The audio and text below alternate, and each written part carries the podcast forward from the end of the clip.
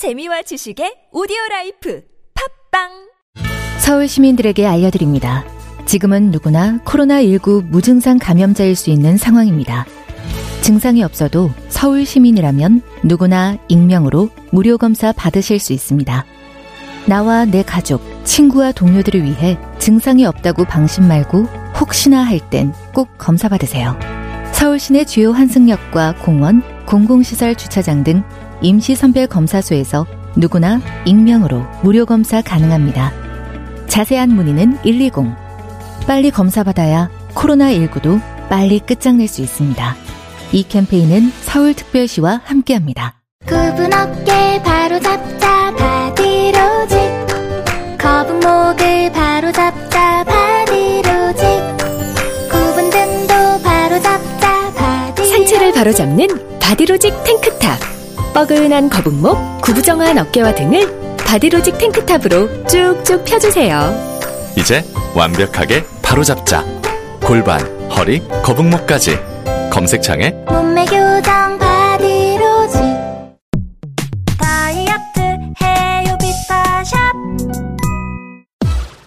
이놈의 뱃살 맞는 옷이 없네. 다이어트 해야 하는데 좀 간단한 방법 없을까? 다이어트 전용 그린 스무디로 하루 한두 끼만 맛있게 바꿔 드시면 끝. 1522-6648 또는 비타샵을 검색해 주세요. 다이어트 해요 비타샵 안녕하세요. 사과나무 인슈 대표 박재현입니다. 타인의 과도한 권유로 시작된 보험의 적폐, 중복가입, 그만둔 설계사, 계속 오르는 보험료. 이제는 내 스스로 청산할 때입니다. 정직한 사람들이 만드는 바른보험 사과나무 인슈는 검증된 통계를 바탕으로 한 알파고급 보장 분석을 통해 보험 불만 제로에 도전합니다. 내게 맞는 보험을 직접 리모델링 하세요. 1877-6604 바른보험 사과나무 인슈 안녕하세요. 아나운서 정다은입니다. 깜짝 퀴즈. 노동자를 한 명 고용한 사업주, 사회보험 가입은 의무일까요? 선택일까요? 정답은 의무입니다. 사회보험은 노동자를 한 명만 고용해도 무조건 가입해야 하는데요. 그런데 사회보험료가 부담되신다고요? 걱정 마세요. 두루누리 사회보험료 지원 사업이 있으니까요. 10명 미만 사업에 월평균 보수 210만원 미만 노동자와 그 사업주에게 고용보험과 국민연금 보험료를 최대 90%까지 지원합니다. 두루누리로 혜택은 팍팍 누리고 부담은 확 내리세요. 이 캠페인은 고용노동부 보건복지부 근로복지공단 국민연금공단이 함께합니다.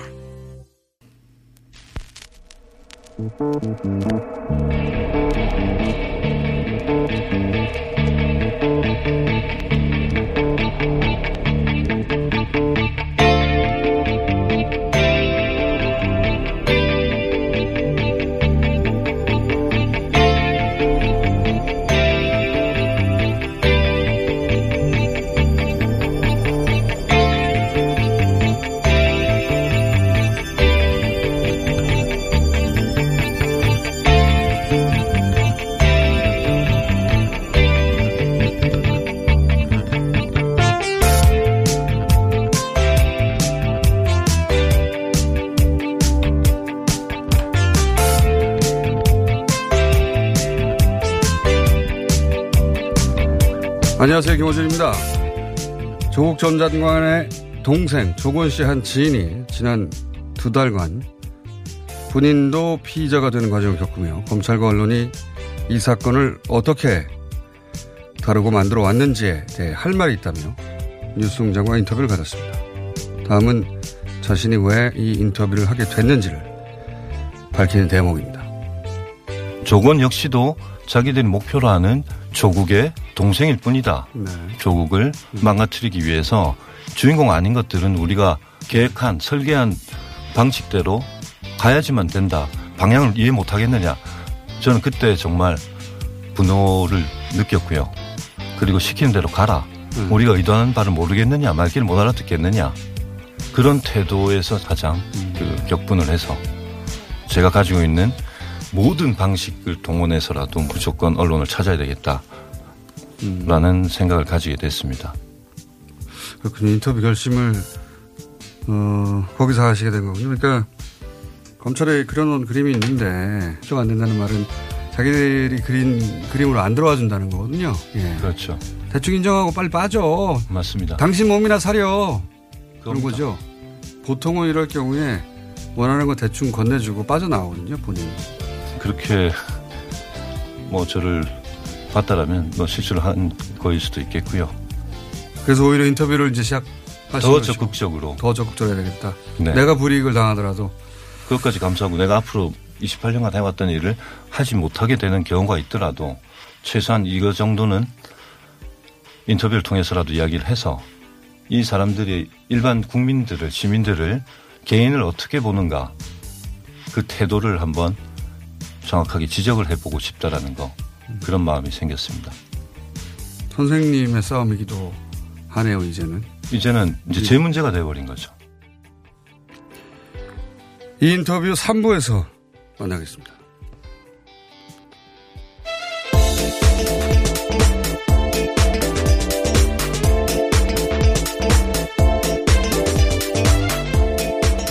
뉴, 뉴미디의 TBS라고 할 뻔했어요. 네, TBS. 류밀희입니다. 예.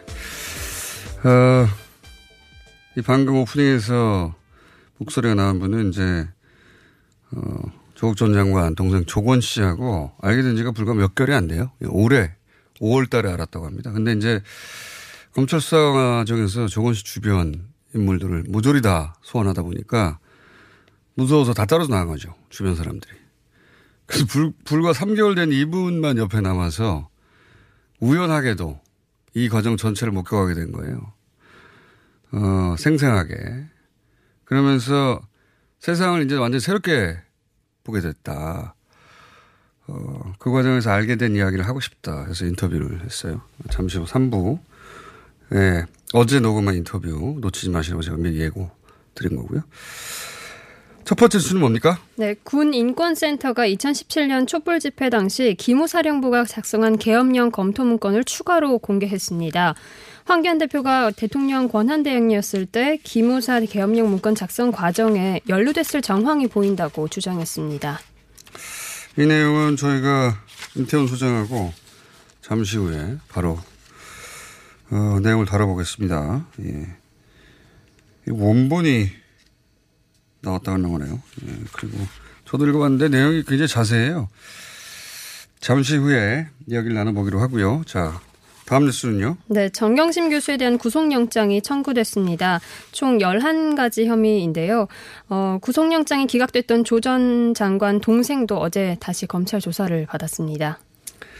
이건 이제 정경심 교수 측의 변호인도 얘기했지만 11가지나 잘게 쪼개놨는데 잘 보면 두 가지예요. 하나는 표창장, 하나는 사모펀드.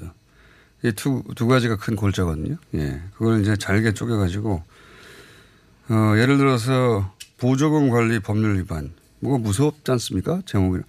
법률이라는 게 다 무섭게 들려요. 근데 이게, 어, 딸이, 어, 조민 씨가 영어 교재를 만드는데 그 방학 동안 참여해서 몇 달 동안 몇 개월 참여했고 그래서 매달 얼마씩 받아서 총 120만 원을 받았다는 거예요. 저는 특수부가 어, 이 보조금 관련해서 120만 원짜리를 기소하는 건 처음 봤습니다. 120만 원이 많다 적다를 떠나서 어, 공무원이 예를 들어서 보조금 같은 걸 부정하게 수령한다. 그러면 대략 한 500만 원 이하는 입건도 안 합니다. 예, 기관 통보하지. 이걸 대학생이 방학 기간에 영어 교재 만드는 데 들어 어, 도와줬다 해서 매달 얼마씩 받았는데 그게 총 120만 원이다. 보조금 관리 법률 위반. 대단하지 않습니까? 자, 이 내용은 잠시 후에 자세히 다뤄보겠습니다. 자, 다음 뉴스가 뭡니까? 예, 오늘 인터뷰가 연속으로 있어가지고. 네, 예. 문희상 국회의장이 패스트 트랙으로 지정된 사법개혁안 처리에 대해서 여야 합의를 강조하면서 만약에 합의가 도출되지 않으면 의장 권한으로라도 사법개혁안을 상정하겠다고 음, 밝혔습니다. 직권 상정하겠다는 얘기죠. 네, 이제 10월 하반기는 그 뒷부분은 이걸로 이제 아주 시끌벅적 하게 될 것 같고요. 자, 다음 뉴스는요. 네, 문재인 대통령이 내년도 심산, 예산안 심사를 앞두고 오늘 국회에서 시정연설에 나섭니다. 513조 원에 달하는 예산안 편성 방향과 집행 정책 기조를 설명할 것으로 보입니다. 시정연수라는 게 내년에 어, 예산을 이렇게 짰습니다. 왜 이렇게 짰는지 거기 담긴 정책의 방향은 뭔지 뭐 이런 걸 설명하는 시간이거든요. 근데 이제 시정연설이라는 게 대통령 시정연설 항상 있었지만 별 관심이 없어요, 사람들이. 최근에 관심이 늘어났죠. 예. 예. 어, 무슨 말을 할까요? 예. 중요한 메시지가 될 것 같은데 일본과 관련된 이야기도 할 것이고 아마 어, 이 페스트에 관련한 얘기도 할 것이고 조국 전 장관에 대한 얘기도 할 것이고 아마 공수처에 대한 얘기도 할 것 같고 많은 중요한 메시지가 담겨 있을 것 같아요. 자, 다음 순요. 네, LSD와 액상대마를 밀반입한 혐의를 받고 있는 홍정욱 전 의원의 딸이 불구속 상태로 재판에 넘겨졌습니다. 네, 대부분 뉴스가 어, 대마를 밀반입했다. 그라고 그러는데 액상 대마. 실제로는 LSD라고 제목을 뽑아야 되는 거죠. 어쨌든 만 18살이라 아마 그 나이 때문에 불구속 기소가 된 것 같아요. 아마. 이 LSD 마약 자체는 매우 강력해서 미국에서도 1급으로 취급되는 심각한 마약인데 아직은 우리 나이로 어, 대학생이긴 하지만 만 스물이 넘지 않아서 아마 불구속 기소된 것 같습니다. 근데 언론들이 다 대마로 제목을 뽑는데 대마가 아니고 LSD예요. 제목을 뽑자면 지난번에도 한번 말씀드렸지만 자 하나 정도 더 하고 저희가 인터뷰를 준비된 임태훈 소장 인터뷰를 해야 될 것 같습니다. 자 네. 다음은요. 지난 9월 한 달간 일본의 한국 수출액이 지난해 같은 기간에 비해 15.9% 줄었다고 일본 재무성이 발표했습니다. 또 올해 8월에 대비해서는 8.1, 8.2% 동기간에 비해서 감소한 것으로 나타났습니다. 그렇군요. 어, 15.9%면 굉장히 많이 줄어든 것인데, 예. 작년 8월에 비해서는 8.2%, 작년 9월에 비해서는 15.9% 줄었다는 거 아닙니까? 네. 음, 줄어들고 있는 추세인데, 10월이 중요하겠네요. 왜냐면, 그, 이 불매, 어, 운동 자체가, 어, 9월에 조국 국면에서 거의 언급되질 않았거든요. 그러니까 9월까지는 그런데 10월은 어때, 어떻게 나올지. 만약에 10월까지도 이 추세가 계속된다면, 예, 불매 여파는 어, 지속적이고 계속되는 것이라고 우리가 언급하지 않더라도 그렇게 볼 수 있는데 많이 줄었나요? 예. 많이 줄어서 우리가 원래 무역 적자국이거든요. 근데 일본이 대한 무역 수지가 적자가 3개월째 이어지고 있다. 예. 이례적입니다. 우리가 일본과 수출입을 하는 동안 어 제가 알기로는 100년 이상 적자를 본 적이 예, 흑자를 본 적이 없어요. 우리가 100년 이상 개방 이후. 그러니까 처음 있는 일이죠 아마도. 자 어, 여기서 개헌 문건 저희가 잠시 짚어보겠습니다. 어, 촛불 정국 당시에 기무사가 계엄령 선포를 준비했다. 예, 이 뉴스를 작년에 저희가 처음 들었는데. 근데 군 인권센터에서 그동안 여러, 문, 여러 버전의 문건이 나왔습니다만 새로운 버전의 문건을 입수했어요. 어, 이 내용 잠시 짚어보겠습니다. 군인권센터의 임태원 소장 전화 연결됐습니다. 안녕하세요, 소장님. 네, 안녕하십니까. 어, 이게 여러 가지 버전이 있었는데 어제 나온 버전은 또 새롭더라고요. 이게 어, 새롭게 추가적으로 이 문건에서 알게 된 내용이 어떤 게 있습니까? 어, 크게 세 가지로 요약될 수 있는데요. 그 국회를 무력화시키는 구체적인 방법이 나와 있습니다. 반정부 정치 활동 금지 포고령을 내려서 예. 이를 어기는 야당 의원, 지금 여당 의원이죠. 집중 검거 후 사법 처리하는 방안을 적시하고 있습니다. 국회의원을 어떻게 처리할 것인가? 네, 그렇죠. 이제 왜냐하면은 계엄이 선포되면 어, 의회가 즉시 해제할 수 있는 권한이 있거든요. 그렇죠. 그렇기 때문에 의원 종족수를 미달시키기 위해서 야당은 이제 반정부 정치활동 금지라는 것으로 옥죄서 체포하려는 계획이고요. 두 번째는 계엄군 배치 장소가 더 확대된 것으로 나와 있습니다. 이 문건에는요. 네. 기존에는 국방부 정부종합청사 법원 검찰 국회 광화문 이렇게 되어 있는데요. 신촌과 대학로 일대 그리고 서울대학교 그리고 톨게이트 어, 또 서울에 있는 한강다리 성산대교부터 시작해서 성수대교까지 10개 다리를에 구체적으로 계엄군을 배치하고 계엄군이 부대별로 기동로를 어떤 식으로 통과해서 어, 서울에 진입할지에 대한 부분도 어, 구체적으로 세부적으로 적시되어 있습니다. 음, 어, 마지막으로는 잠깐만요. NSC 톨게이트하고 다리가 있다는 거는 다리를 다 막는다는 건 서울에서 사람들이 나가거나 드- 어, 들어오지 못하게 하겠다는 거네요. 말하자면. 이동을 방해하는 거죠. 기본적으로 군사 반란을 두 번 일으켰을 때 어, 썼던 수법입니다. 그러니까 자기 버릇 뭐뭐 뭐못 준다고 그대로 시행하려고 했던 것이죠.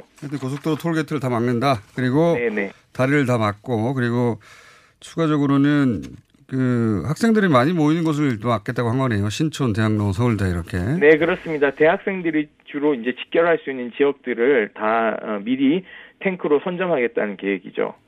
다음은 그리고 마지막으로는 예. 그 NSC를 중심으로 정부 부처 내 군계의 필요성에 대한 공감대를 형성하고 네. 어, 이것이 가장 큰 문제인데요. 기존에 공개된 문건에는 없는 내용입니다. 당시 NSC 의장은 대통령 권한대행이던 지금의 자유한국당 한교안 대표이지 않습니까? 예. 한교안 대표는 권한대행 직무가 개시된 이후에 2016년 12월 9일과 2017년 2월 15일 그리고 2월 20일 그리고 어, D-Day로 잡았던 3월 8일에 이틀 전인 3월 6일까지 NSC에 네 차례 참석한 것으로 저희가 파악하고 있습니다. 음, 잠깐만요. 이- 여기서 또 네. 어, 그냥 지나가셔가지고 D-Day로 잡았다는 건 어떤 내용입니까?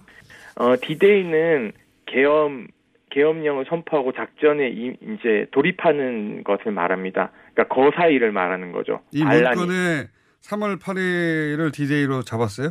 네, 왜냐하면 탄핵 선고 이틀 뒤 뒤라고 D-Day D-Day를 잡고 있더라고요.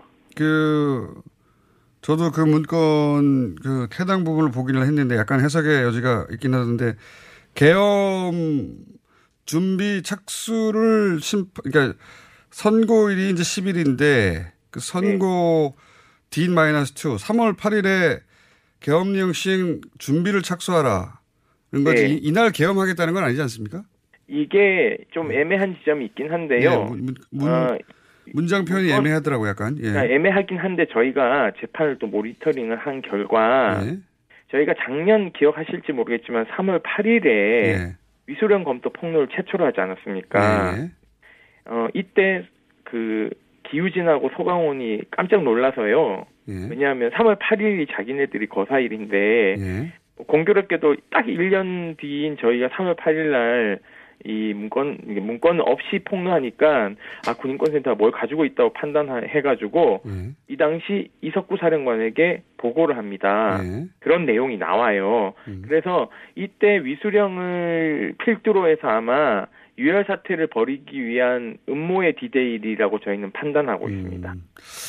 자, 근데 문건에 보자면 그 소장님의 해석일 수도 있고 혹은 어 그러니까 탄핵이 인용될지 기각될지 모르니까 네. 어 어쨌든 D-Day를 3월 10일로 잡고 이틀 전까지는 계엄 준비를 완전히 착수 준비해도 해두고 착수해야 된다. 뭐 이렇게 해석할 수도 있는데 어쨌든 날짜가 나왔다는 거죠. 정확하게 3월 8일 네, 뭐 이런 날- 식으로. 3월 예. 8일입니다. 예. 그리고 NSC 협의 후 예. 어, 국무총리 보고 및 국무회의 상정을 건의한다라고도 나와 있고요. 이 문건에는요. 예. 그리고 총리실과 NSC 등 정부 컨트롤 타워를 통해서 계엄 선포 관련 사전 협의라고 되어 있습니다.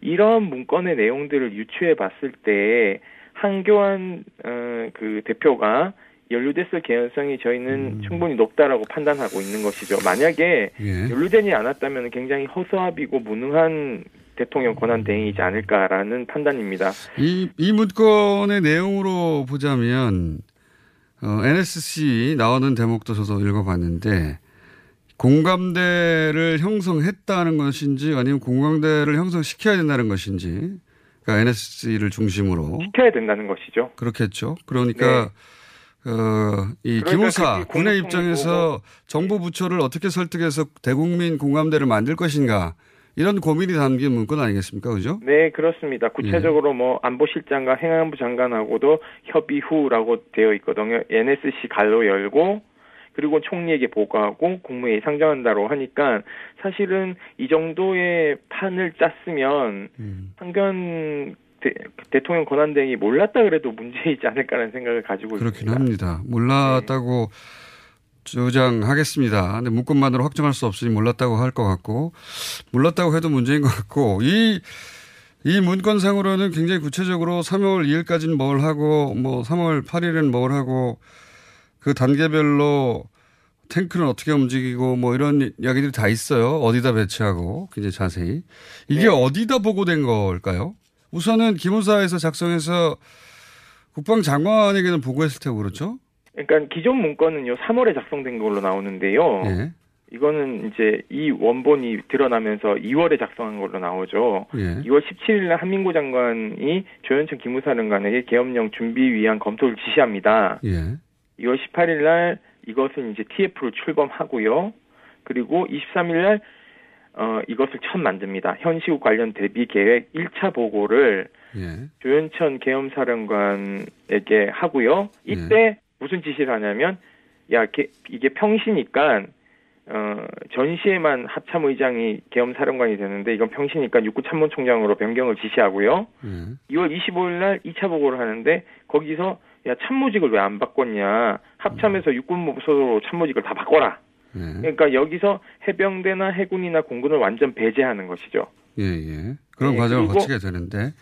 근데 예. 제, 제가 궁금한 건 이 문건을 통해서 국방부 장관 이상 보고됐다는 어, 그런 정황이 나오느냐. 그게 궁금한데 이제 NSC가 언급되면서 이제 NSC 의장, 당시 의장은 황교안 대통령 권한 대행이었으니 황교안 대통령 권한 대행에도 보고되지 않았겠냐. 이렇게 지금 추정하시는 거죠. 네, 저희는 그렇게 보고 있습니다. 그래서 저희는 이것이 이제 5월 8, 5월 9일 날 대통령이 당선되잖아요. 문재인 대통령이. 네. 그때 부랴부랴 그 다음 날 이 문서가 보안 문서가 아니었는데요. 처음에 만들 때는 기한 자체 단계에서는요. 갑자기 보안 문서로 등재하고는요. 이를 이제 은폐하기 시작하는 거죠. 이 단계에서 저는 2월 문건이 3월 문건으로 둔갑돼서 좀 민감한 부분들은 어, 삭제됐을 가능성이 높다라고 음. 아하. 판단하는 것입니다. 그러니까 원본의 의미는 지난번에 나왔던 문건보다 오히려 더 상세한 문건이 2월에 있었는데 이게 원본이고 이걸 숨기고 그걸 좀 덜어낸 문건이 지난번에 나왔던 것이다. 네, 그렇게 저희는 재판 모니터링과 문건을 봤을 때 추정하고 있습니다. 그럴 수도 있겠습니다. 왜냐하면 이 문건이 더 자세하니까요. 네. 그리고 더욱 문제는요, 겸- 검찰의 수사 태도인데요. 예. 굉장히 선별적이고 파- 피상적입니다. 그러니까 왜냐하면 이 정도 나왔으면은 어 중, 저기 합수단이 중간 수사 결과 발표할 때 이 내용 공표하는 게 맞거든요. 근데 공표하지도 않았고요. 조현천이 도주했다는 이유만으로 사실상 수사를 덮으면서 한교안 뭐 박근혜 등을 소환 조, 사 조치 조- 소환하지도 않았고 참고인 중지라는 이상한 결정을 내려서 이 사건을 종결합니다. 당시 서울중앙지검장이 윤석열 지금 검찰총장이고요. 어 민간 쪽의 합수단의 책임자가 노만석 부장검사거든요. 그러니까 중앙지검 소속입니다. 그러니까 윤석열 검찰총장이 이 사안을 몰랐다고 하더라도 무능한 것이고요. 알았다고 하면은 책임을 면할 수저는 없다. 직무유기도 성- 일부 성립되지 않을까 저희는 그렇게 판단하고 있습니다. 알겠습니다. 전체적으로 내용은 이해했고요. 어, 요 문건을 뒷받침할 추가적인 문건은 아직은 없는 거죠. 근데 지금 물론 어, 이 문건과 참고 자료만 합쳐도 대단한 분량의 내용이긴 한데 어, NSC가 처음 등장했다는 게 가장 중요한 대목이네요. 현재까지는.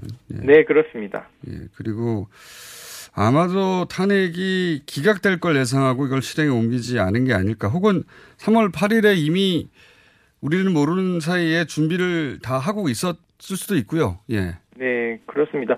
저는 검찰의 그 문제점이라고 저는 보고 있는데요. 사실은 어, 정경심 교수 같은 경우에는 소환 조사도 하지 않고 공, 공소를 제기하지 않았습니까? 재판을 네. 해부했다는 소리죠. 그런데 이 양반들 같은 경우에는 이렇게 잘못을 했는데도 불구하고 어 기소조차 하지 않았습니다. 사실상 조현천이 없다 하더라도 골석 재판이 가능하거든요. 무슨 얘기인지 알겠고요. 예. 수사를 엉망으로 했다는 것은 비판을 넘어서는 단계로 저는 처벌받아야 된다고 생각하고 있습니다. 주장은 잘 알겠습니다. 자, 어, 이건 관련해서는 저희가 따로 또 모시고 구체적으로 그 어느 지역에 어느 정도의 병력을 배치하려고 했는지를 포함하여 전체적으로 지금 진행되고 있는 재판 과정까지 다시 한번 스튜디오 모시고 듣겠습니다. 오늘 말씀 감사합니다. 네, 고맙습니다. 네. 군인권센터 임태훈 소장이었습니다. 하려고 하긴 한 것 같아요. 예. 그게 실행에 옮겨지지 않은 것이지, 실행 옮기기 직전까지. 근데 실행 옮기기 직전까지인지 아닌지 또알 수가 있나요?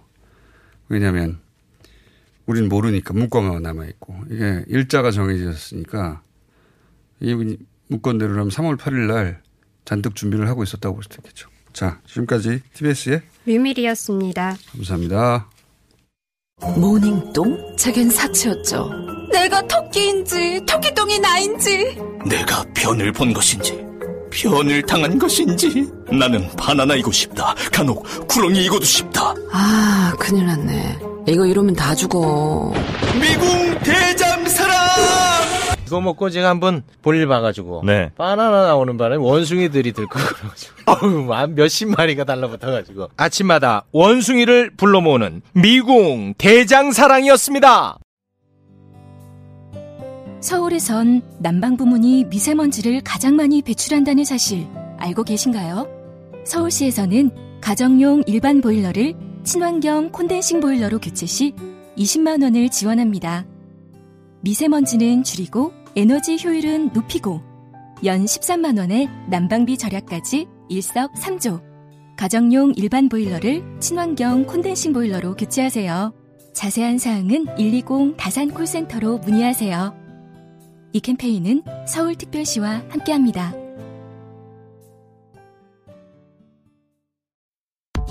박지희 씨, 내가 요즘 코어업 매일 먹는데 너무너무 좋아요. 왜 좋은 거지? 아홉 가지 기능성 원료가 활력을 충전해주거든요.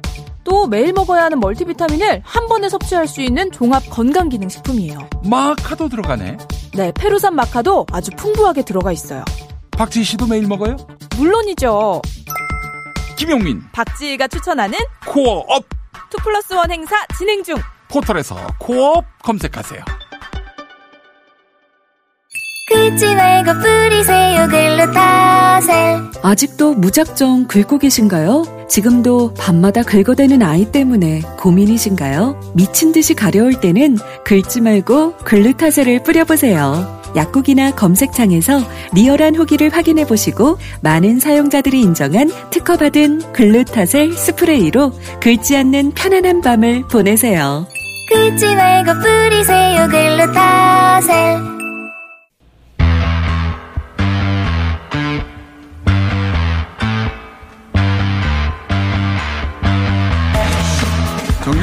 교수에 대해 어제 검찰은 구속영장을 청구했습니다. 네 분을 모셨습니다. 예. 어, 고정 멤버에 가까운 분들 먼저 소개드립니다. 신장식 변호사님 나오셨고. 네, 안녕하세요. 아주경제 법조팀장, 어, 사과 아이콘 장용진 기자 나오셨고요. 네, 장용진입니다. 또, 어, 양지열 변호사, 번갈아 나오신 김감, 김남구 변호사님 나오셨습니다. 네, 안녕하세요. 오늘 김남구 변호사입니다. 이분들 가지고는 부족해가지고 저희가 왜냐면은 신장식 변호사님과 장용진 기자 어제 영장 청구하지 않는다. 완전 틀렸죠. 방송 한 시간 만에. 거의 나가자마자 네, 예, 나가서 대략 한 시간 이내에 틀렸어요. 네. 그래서 저희가 긴급 모셨습니다. 판사 출신 변호사님이 필요하다. 네. 어, 3년 전까지는 김, 김태 변호사님으로 불리셨고, 아닌가요? 최근에 이름을 바꾸신, 예. 아, 이, 과거 이름으로 불리길 원하지 않으시군요. 네. 모르는 척. 네, 너무 안 들린다. 과거의 이름은 이미 안 나가버렸는데 어떻게 해요? 되게 쑥스러워하시는데요. 그러면 새로 바뀐 이름으로 다시, 예. 네. 본인 성함을 바꾸셨다고 해요. 사연을 말해줘야 제가 사전에 알죠. 김윤호 변호사님 나오셨습니다. 안녕하십니까? 네, 안녕하십니까? 예. 판사를 하시다가 저희 저 어, 영장 예, 철회해 본 경험도 있고 여러분들은 없잖아요. 나머지 분들은. 네, 없죠. 나온 영장 쳐다보기만 했죠. 자, 아, 우선 혐의에 대해서 간략하게 정리를 해볼까 합니다. 총 11가지인가요? 네, 11가지. 네. 이거 누가 정리해 주시겠습니까? 큰 틀에서. 제가 큰 틀에서 정리를 하면요. 크게 그렇죠. 김남우 변호사님 발언권이 있어요. 왜냐하면 아. 두 분이 저는 맞췄습니다. 네. 크게 이제 세 가지로 분류가 될 수가 있을 것 같은데요. 이 동양대학 표창장 위조 이 자녀 입시 비리 의혹과 그리고 이제 사모펀드 투자 관련된 것 그리고 이제 세 번째로 이 증거 인멸이나 위조 뭐 은닉을 교사했다라는 이 세 가지로 나눌 수 있을 것 같은데요. 네. 이게 이제 하드 교체한 거, 그다음에 네. 표창장 혹은 뭐 뭡니까 인턴, 인턴 증명서 위조 그리고 네, 사모펀드 예. 세 가지 정도죠. 네, 그래서 이제 표창장 위조 의혹 등 뭐 자녀 입시 비리와 관련되어서는 업무 방해, 위계 위계에 의한 공모집행 방해, 그다음에 위조 사문서 행사 이런 것들이 들어가 있고요.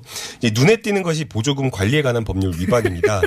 저도 처음엔 이게 뭔지 몰라가지고. 그래서 이제 설명 좀 해주세요. 예. 다들 이제 보조금 관리에 관한 위반 이게 뭔가 이렇게 생각하시는 분들이 있었을 다들 텐데요. 생각했어요. 다, 저도 네. 여러 군데 물어봤거든요. 이게 뭐냐고 도대체. 아마 그 번역 알바했다라는 거 기사 뜨신 거 보신 적 있었을 겁니다. 워낙 이제 마이너한 기사여가지고 그냥 주목하지 영어 않고 교재 만드는데 도와줬다. 네. 정영심 교수가 영어 교재를 만들 때 와서 영어. 이제 도와줬다. 네, 아니요, 그것도 이제 뭐 자택에서 뭐 했다, 뭐 와서 도와줬다, 뭐 이런 연구실에 와서 도와줬다, 뭐 이런 여러 가지 버전으로. 있습니다. 네. 여러 가지 버전이라는 건 실제 여러 군데서 했다는 얘기인데. 네, 근데 이제 어쨌든. 뭐 검찰에서는 이게 허위다. 이 딸의 이 보조 딸을 허위로 이제 서류를 작성해 가지고 연고 보조원으로 채용해 가지고 국가에서 지원받는 사업을 통해 가지고 160만 원을 수령해서 국가 120만 보조금 원 아니었어요? 160만 원입니다. 160만 원. 예, 160만 원의 국가 보조금을 횡령했다라는 그런 거고요. 그다음에 이제 사모펀드와 관련돼서 잠깐만요. 막 넘어가시면 안 되고요. 네. 머릿속에 안 들어요, 그러면. 어쨌든 딸이 영어 교재 만드는 등등에 참여해서 몇 달 동안 매달 몇십만 원씩 해서 총 160만 원을 받았다고 하는데 40만 원씩 해가지고 예. 넉 근데 그런 일이. 없었다고 이제 검찰은 생각하는 것이고. 네. 아예. 어, 조민 씨를 비롯해서 어, 정경심 교수는 그런 일을 실제로 했다. 실제로 했다고 주장하고 있죠. 주장하고 있고. 어, 그래서 그 160만 원이 보조금 관리 특별 뭡니까? 법률 위반. 네. 네. 이거는 특수부가 이 정도 액수를 가지고 이렇게 기소하는 건 저는 그래서 이 정도는 특수부가 걸더라도 본인들이 직접 처리를 하지 않거나 부끄러워할 예, 내용이죠. 안 그러면 160억 원을 다루는데 아닙니까 여기는? 감사를 하거든요. 그래서 뭐 교육부 감사라든가 아니면은 뭐 경찰 등등에 다 감사를 하는데 감사해서 거의 이런 어떤 잘못 나간 국가 보조금들이 수백 명이 됩니다. 수백 명. 아니 근데 그 수백 명 떠나서 이 정도 액수면 보통 그 기소도 안 하고 입건하지 않고 그냥 기관에 통보해서 예, 반환을 받죠 그냥. 이게 사실이라 하더라도 사실이라고 하더라도, 하더라도. 이게 교육부 감사인데요. 교육부 감사 내용을 보면 감사원에서는 감사 결과를 교육부에 통과를 통보를 하고 각 대학에서 너무 복잡하게 말씀하지 가지고 마세요. 그러니까 예. 수사 고발을 할지 말지를 하는데 그냥- 이 금액은 아예 건들지도 않는 그냥 검찰에서는 예. 그 범죄 혐의로 축구팀을 하나 꾸리고 싶었던 거예요. 11명. 11개 혐의를 적어보고 싶은 거죠. 이게 특수부의 수사 결과 결과로 너무 이게 초라한 거 아니냐 이거예요. 너 끼워 넣기에. 그러니까 너무 초라하다는 걸 그 검찰 스스로도 알고 있는 거죠. 그래서 웬만하면은 그 혐의는 자잘하더라도 숫자는 크게 늘리자. 그러니까 일단 질은 별 볼 일 없다 하더라도 양을 크게 늘리자라는 그런 전술을 택한 것 같고요. 그리고 거기에 이제 방점을 딱 찍어준 것이 증거인멸 관련된 혐의 두 가지.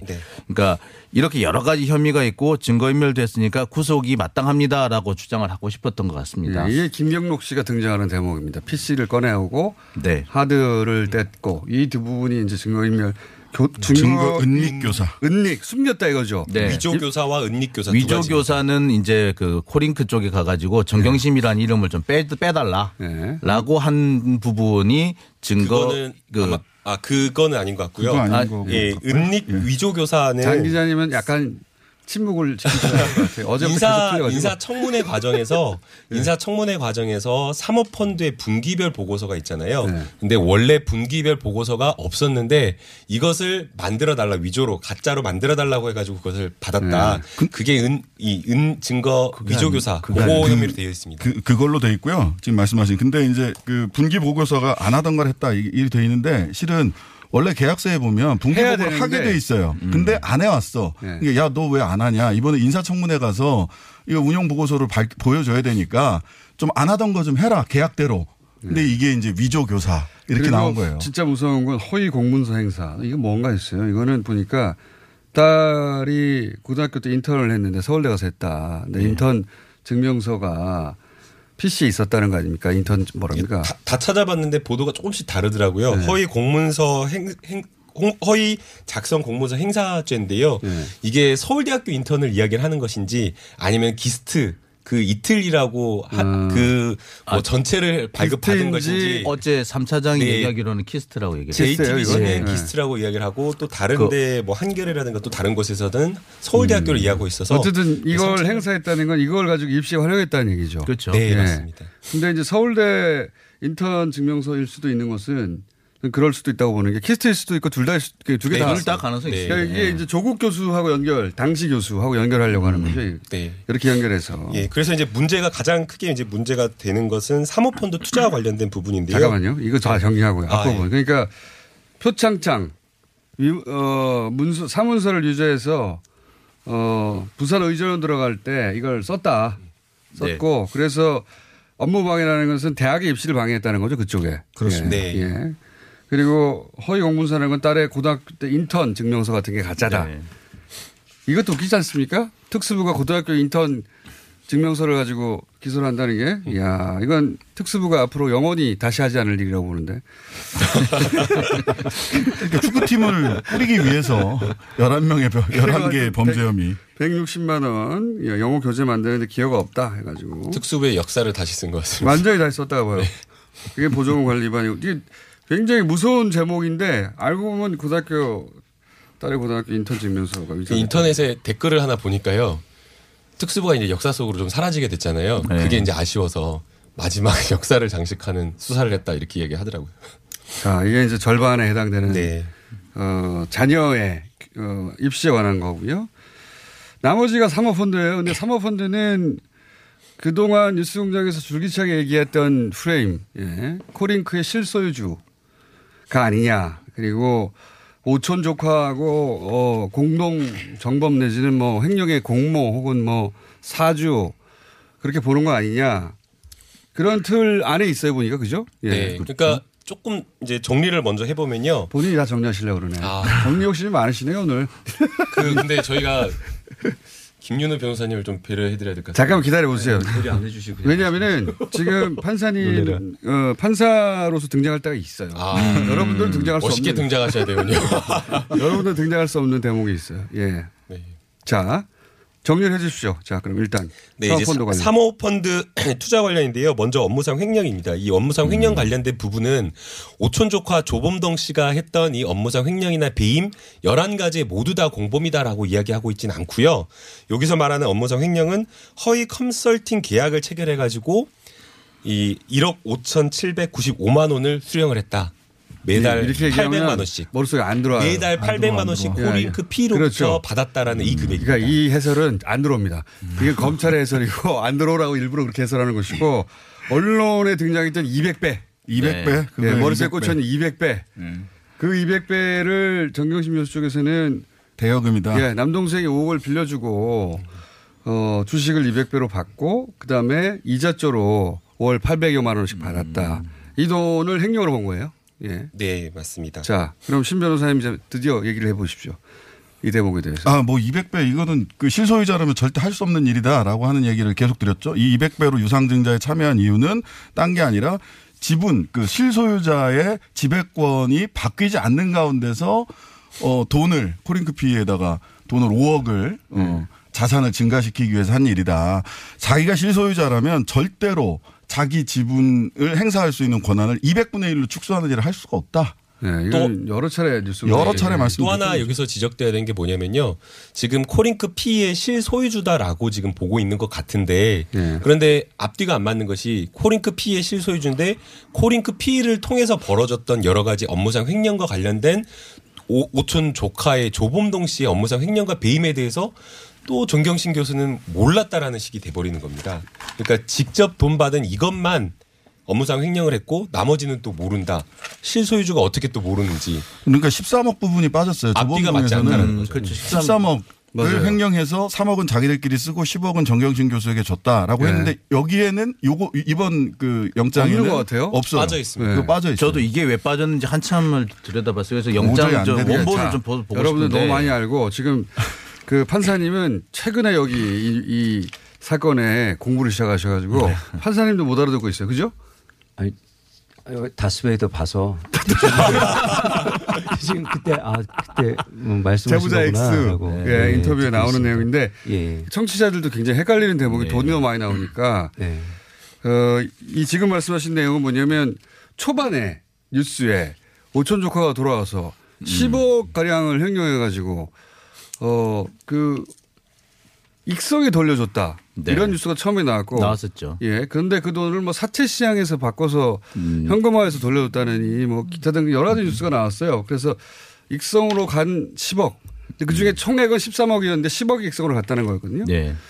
이 10억이 그 결국은 정경심 교수와 정경심 교수의 동생 10억 대여한 거 그거 갚는데 쓰였다. 네, 그렇게 주장을 했죠. 그렇게 얘기해 오다가 빠져버렸어요. 그러니까 사실은 저도 그게 횡령이라고 생각을 했어요. 그게 이제 사실 걸기에는 제일 모양이 그럴 듯하거든요. 액수도 크고. 예. 그런데 그 부분이 빠졌더라고요. 왜 빠졌을까요? 근데 여기서 검찰이 그 얘기를 했습니다. 추가 혐의가 있고 추가 네. 혐의에 대한 수사를 하고 있다라고 했기 때문에 추가적으로 이 부분까지 기소를 하겠다. 그러니까 한편으로 보기에는 이번에 영장이 기각되면 재청구할 것까지도 염두에 두고 있다. 이런 말투로도 들려요. 그래서 이게 두 번째 기회가 있을 수 있는 사건일까요? 첫 번째 기각되면 두 번째 기회가 없을 수도 있는데 쉽지 않죠. 쉽지 않아 보여요. 올인할 만한 사건인데. 근데 그 사람들이 검찰은 요즘에 제가 예측 거의 범위 밖에 나와 있어가지고 장 기자님이 그쪽에서 멀어진 거 아니에요?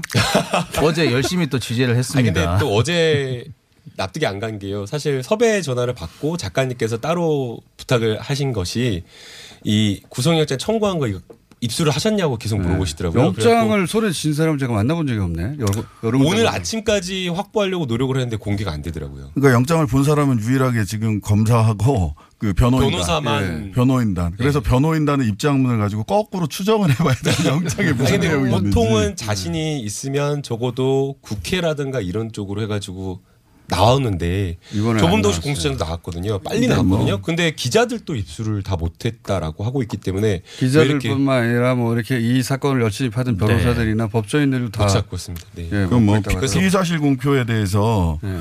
그 또 비판받을 것을 우려한 그- 것일 수 있어요. 있습니다. 예. 그러니까 아까 그, 그 사모펀드 관련해서 쭉 말씀을 하셨는데 간단하게 제 나- 제가 이제 정리한 바로는 업무상 횡령 부분을 얘기를 하셨고 근데 이게 사모펀드 관련된 건 전부 다 코링크피의 실소유주는 정경심이다. 예. 라고 하는 것을 전제로 해서 다 짜여져 있어요. 그렇습니다. 다 짜여져 있어요. 그래서 그 첫 단추가 삐끗하면 예. 이거는 다 무너지게 돼 있거든요. 그러니까 그 실소유주라는 걸 입증하려면 사실 초반에 1억. 예, 그거부터 시작을 했어야 돼요. 그게 입증이 돼야 되는데 예. 근데 이제 그 계속해서 뉴스공장에서 얘기했던 게 익성이 빠지지 않았냐. 네. 익성은 모든 돈을 빌려준 걸로 바꿨을지도 모른다 입장을 자기들이 설립한 게 아니라 그러니까 수사에 협조. 소- 수사 협조라고 협조하고. 자신들은 빠져나갔을 예, 것이다. 그럴 수도 있다. 예. 근데 이게 좀 이상한 게요. 만약 코링크 PE의 실소유주다라고 한다면 범죄 혐의가 굉장히 중대해야 되잖아요. 상당히 크고. 네. 그런데 이 지금 자본시장법 위반을 보게 되면요. 허위 신고인데 이 허위 신고와 관련되어서는 블루펀드 투자를 하면서 이 블루펀드의 여러 가지 변경된 사항을 제대로 신고해야 되는데 신고하지 않았다라는 거거든요. 굉장히 미미한 거죠. 그다음에 이제 두 번째는 자본시장법 위반이어 가지고 미공개 정보를 가지고 이용해 가지고 투자를 했다라고 하는 건데 뭐 다들 여기 방송 들으시는 분도 그렇고 여기 스튜디오에 있는 분들도 그러시지만 이런 이야기 되게 많이 듣잖아요. 시중에 떠드는. 그래가지고 옆에 전달해 준 친구가 야 이거 미공개 정보라고 하는데 미공개 정보가 아닌 경우도 많은 그런 어떤 경미한 범죄인데 이 두 가지로만 했다라는 게 좀 납득이 가지가 않죠. 실소유주라고 하면서 어제 이제 3차장이 이제 티타임을 통해서 이제 기자단에 대충 이제 설명을 좀 했어요. 그래서 이 부분에 대해서 물어봤습니다. 이거 결국에 과태료 아니냐. 그리고 그렇죠. 이거 과연 이게 이게 처벌이 왜냐면은 그 허위 투자 약정 얘기 나오던데. 네. 뭐 100억 구매요. 그러니까 액수가 100억 나오니까 100억을 해먹은 것 같아요. 근데 그게 아니고 신고를 안 했다. 그렇죠. 100억으로 약정이 돼 있는데 14만 원 투자했다. 네. 이것도 운용사한테나 적용되는 거고. 그러니까요. 네. 나와도 과태료 아닙니까? 그죠? 그 정도 사안이다. 그런데 미공개 정보 이용 같은 경우 사실 좀 애매하지 않느냐 이렇게 처벌이 가능하냐라고 질문을 했어요. 뭐 여러 차례. 그랬더니 어, 그 검찰은 아주 단강하게 얘기하더라고요. 혐의 사실에 대해서 말씀드릴 수 없습니다. 그러니까 어제 대부분의 얘기 그 얘기밖에 없었어요. 그러니까 그- 설명을 안 했다고 밖에 그 혐의의. 근거를 추적해 보면요. 네. 정경심 교수를 데리고 이 WFM의 공장, 2차 공장을 데리러 가려고 했던 그 점을 가지고서 시점상 WFM의 차명으로 들어간 그 돈과 그 다음에 공장을 가려고 했던 시점 자체가 차이가 나니까 공장을 가려고 했던 시점은 지난해 아마 1월 정도로 추정이 되거든요. 그런 것들을 고려하면 미리 알았던 것 아니냐라고 이야기를 했는데 이것도 사실은 좀 이해할 수 없는 것이 김남국 변호사님의 해설을 이해 못 하겠어요. 아, 어렵게 이야기한가요? 그러니까 너무 많은 거 알고 계시고 어 다시 좀 단순화시켜서 단순화시켜서 코링크피의 실소유자가 정경심이다. 네. 그래서 어 블루코 펀드 출자금 약정을 하는데 이거를 거짓말로 얘기를 했다. 그렇죠. 거짓말했다는 거죠. 그 다음에 자본시장권 미공개 정보 이용 이것도 네. 미공개 정보를 이용한 것도 코링크피의 자신이 돈을 정경심이 넣었다. 실소유자이기 때문에 미공개 정보 이용에 걸린다. 그냥 그렇죠. 단순 투자자라면 뭐 미공개 정보 이용 하고 자시고 할 게 없거든요. 예. 그 다음에 범죄 수익 은닉 규제법 위반 이렇게 해서 얻은 그러니까 미공개 정보를 이용해서 얻은 수익을 은닉했다. 예. 차명으로 해서 제, 제가 딱 그 얘기예요. 그냥. 쉽게 제가 설명을 요약해서 설명을 아니죠. 드리면요. 내가 다 실패했는데. 다시 한 번만 말씀, 다시 한 번만 기회를 주십시오. 그러니까 이게 지금 코링크피의 실소유주다라고 하려면 범죄가 훨씬 더 커야 된다라는 거예요. 그 코리, 예, 왜냐하면은 이게 지금 미공개 정보 이용도 코링크피의 실소유주가 미공개 이- 정보를 이용해서 주가를 띄운 그런 것들이 되어야지 왜 이 정보를 이용해서 단순한 투자자가 되느냐라는 그러니까 거죠. 주가, 주가 조작에는 실패해 말이 안 3,000원에서 된다라는 7,500원까지 올려 올- 한 3배까지 튀어야 되는데 주범- 올렸다가 지금 다시 다 떨어졌어요 또. 주범이 돼야 되는데 코링크피의 실소유주다라고 한다면 주가 조작을 한 주범이 돼야 되는데 왜 주가 조작을 한 주범이 아니라 투자자가 돼버리냐 이거죠. 그러니까 그리고 업무상 횡령도 업무상 횡령이 벌어졌던 이 모든 금액에 대해서 대부분 범죄에 대해서 책임을 잠깐만요. 져야 되는데 그렇지 알겠습니다. 못했다라는 거. 그러니까 어, 김 변호사님 말씀은 김 변호사님은 이 사건 전체를 머릿속에 넣고 있거든요. 그렇지 않은 바로 옆에 계신 판사님 출신의 김 변호사님도 잘 못 알아들어서 입을 못 열고 있잖아요. 이해해 주시죠. 나오셨는데 자 한마디로 그 김 변호사님 주장하신 바는 실 소유자이고 이게 실질적으로 이걸 소유하고 있는 운용사라고 하면 처벌하기에 너무 약한 것들밖에 없지 않느냐 뭐 이런 말씀인 거죠. 그렇죠. 맞아요. 네, 예. 맞아요. 그렇죠. 예. 어, 그리고 이제 범죄 수익 은닉 와, 굉장히 무서운 제목인데 이게 이제 오천 조카로부터 WFM 실물 주식을 남동생이 샀다. 네. 그거를 지금 범죄 수익 은닉이라고 보는 거예요. 네. 예. 이게 그것도 정경심 교수의 참여이라고 보는 거죠. 예. 자, 여기서 그동안 방송에 처음 나오셔가지고 낄 타이밍을 못 찾아가지고 못 찾아서 지금 한마디도 못 하신 이게 이제 영장 청구할 만한 사안이 됩니까? 판사님? 아니, 근데 3분밖에 안 남았어요. 금액이 만약 크냐 크면 법정이 높으니까 뭐 그렇게 해도 볼 수는 있을 것 같은데 지금 봤을 때는 어떤 방어권 행사 차원에서 예. 이렇게 복잡한 사안을 뭐 영장을 친다라는 거는 뭐 조금 과한 거 아닌가 싶고 아까도 말씀하신. 네. 것처럼 뭐 제가 과문한 탓인지는 모르겠지만은 뭐 피해자 소환도 없이 불구속 기소한다거나 포청장 관련해서요? 네, 네. 기소 준비 절차에서 증거 목록 제출 방법이나 뭐 제출이 지연되고 있다거나 네. 또 표창장 같은 사실을 가지고 그 동일한 범죄 사실이라고 볼 수 있는 그 입시 비리에 대해서 또 별건 구속영장 청구를 한다거나 이런 거는 저로서는 정말 새로운 법 현상이다. 새로운 법 새로운 법 새로운 법 현상이다. 네, 그 이런 일이 아까 말씀하신 것 처럼 계속 있을 수 있을까 그리고 왜 있을까 아무리 생각을 해봐도 이런 이례적인 과정들을 보면 이례적입니까? 이례적인 것 같은데요. 네. 예, 수사 성과에 대해서 좀 초조한 거 아닌가. 수사기관 입장에서는 수사를 굉장히 크게 벌였는데 수사 성과가 작으면 굉장히 초조하거든요. 그 후폭풍이라던가 그 비난에 대한 감수를 해야 되거든요. 수사가 끝난 다음에. 그렇겠죠. 예. 네. 그래서 좀 이례적인 현상으로 이례적으로 예, 그 다음에 조국 장관님 사퇴 이후에도 또 계속 검찰 개혁을 요구하고 계시기 때문에 시민들이 예, 거기에 대한 반발심도 약간의 엿보이는 것 같은 그런 검찰에 그거는 예, 이제 기분이 듭니다. 어, 심리학자의 분석인데 영장의 발부 가능성에 대해서는 어떻게 보십니까? 물론 어, 아무리 판사 출신이라도 그건 알 수가 없긴 하나 네네. 그 경험으로 보아 예. 일단은 역할을 하고 가셔야죠. 예. 구속이라는 거는 이제 보통 형사 절차 진행이나 형벌 집행을 확보하는 것을 목적으로 해야 되는데 혀를 좀 살살 차주세요. 알겠습니다. 예. 예. 어, 근데 지금 법정 출석이나 검찰 출석 자체는 별 문제도 없고 증거 확보도 압수를 여러 번 해서 다 확보한 상황이니까 예.